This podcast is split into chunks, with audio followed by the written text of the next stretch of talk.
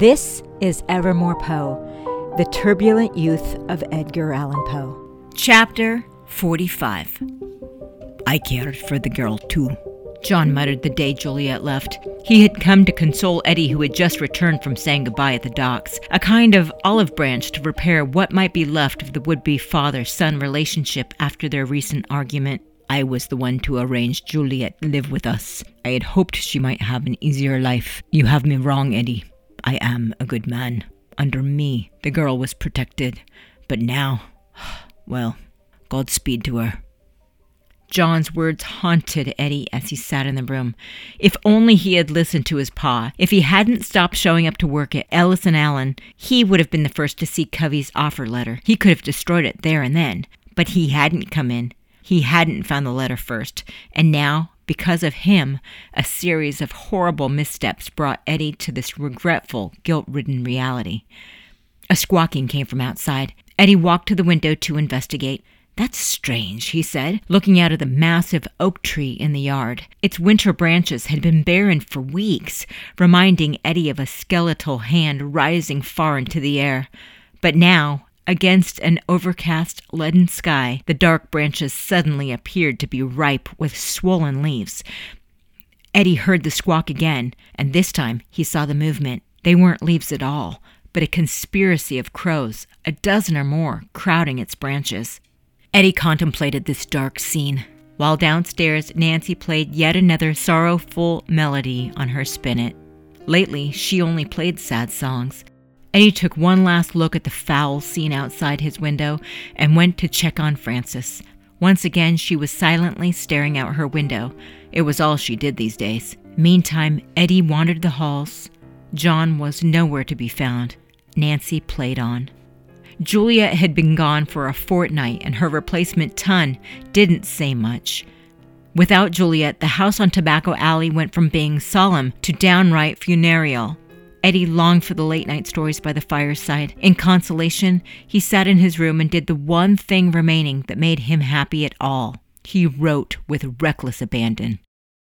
He tapped into his feelings, writing of love, desolation, ghosts, and buried treasure. He wrote of revenge and murder and bloodshed that he hoped to one day spin into gold.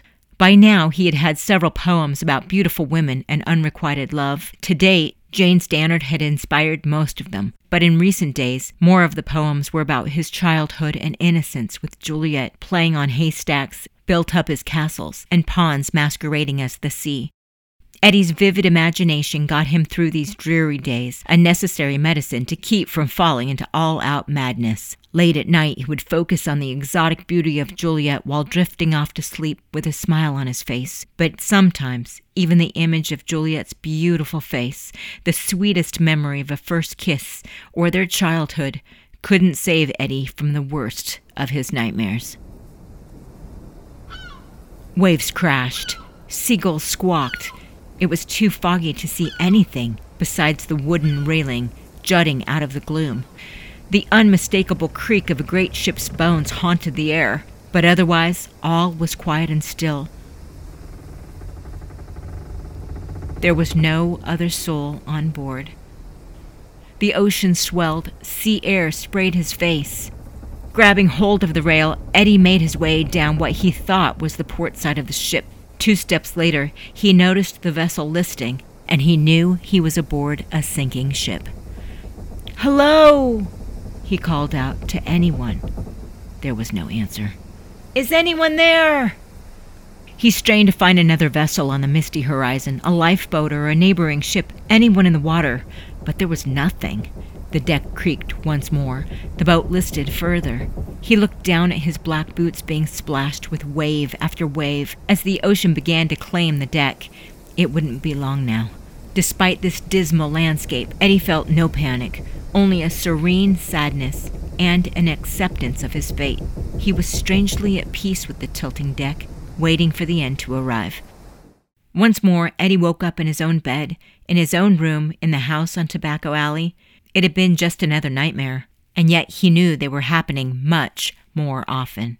Outside, it was another overcast day. He tried to concentrate on the gray clouds, hoping they might send him back into the dense fog of his dream that lingered in his half slumber. And while he did not succeed, he began to recollect some of the details. Those boots. Eddie knew they were not his. He remembered a skirt and an apron. Eddie didn't have to be fully awake to realize he wasn't dreaming of himself. He tried to recall more details before they slipped away. The shirt, faded and yellow, the boots well worn, a single wet ringlet of Juliet's long chestnut hair. What does it mean? Eddie wondered. Is she all right? Was Cyrus Company in danger? Eddie reeled in agony, knowing it would take weeks before the first letters arrived from Africa, and yet he couldn't shake the feeling that what he had experienced wasn't a dream at all, but a premonition. He convinced himself that brokering Juliet's departure was the right thing to do, even if blackmailing his foster father wasn't. Ironically, it was from John Allan that Eddie had learned how to drive a hard bargain. Hadn't Pa always said there was a cost to doing business? Only Eddie never thought that cost would be his relationship with the man. Despite their ceasefire, a silent storm raged between the two Allan men weeks after their epic blowout, but underneath it all, the damage was done.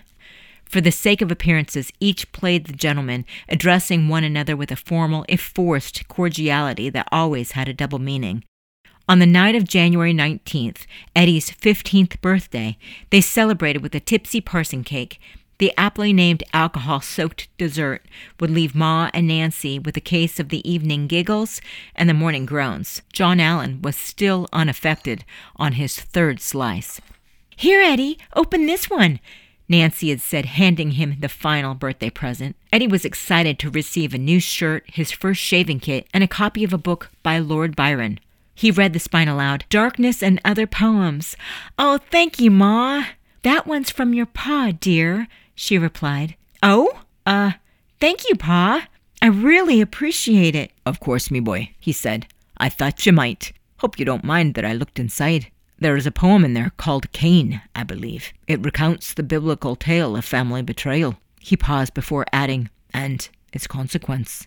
Heavens, John! Frances piped in. That doesn't sound very entertaining.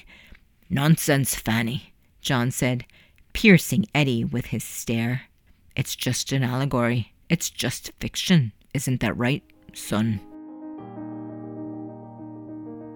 Evermore Poe is the historical account of a teenaged Edgar Allan Poe. If you'd like to learn more about Eddie's devolution to become the master of the macabre, please don't forget to follow and share this podcast. Evermore Poe was researched, written, produced, and edited by yours truly, journalist Chris Kosach. I began my research more than a decade ago using vetted journalistic methods with corroborated fact checking from respected sources, including the Library of Congress, periodicals obtained from multiple Poe museums, notable scholars and the National Archives, among other collections, strung together in a narrative style. In other words, my story is mostly true. Our music today is from Esther Abrami. It should be noted that some of the characters in Evermore Poe are composites of real people, including servants and slaves who lived in the Allan home at the time of our story. Please note, while Evermore Poe is based on fact, it should not be confused with the historic record. For that, I hope you will go down your own rabbit hole to research research one of the most thrilling American authors of all time. Our story continues again next time on Evermore Poe. Until then, I'm Chris Kosach. Thank you for listening.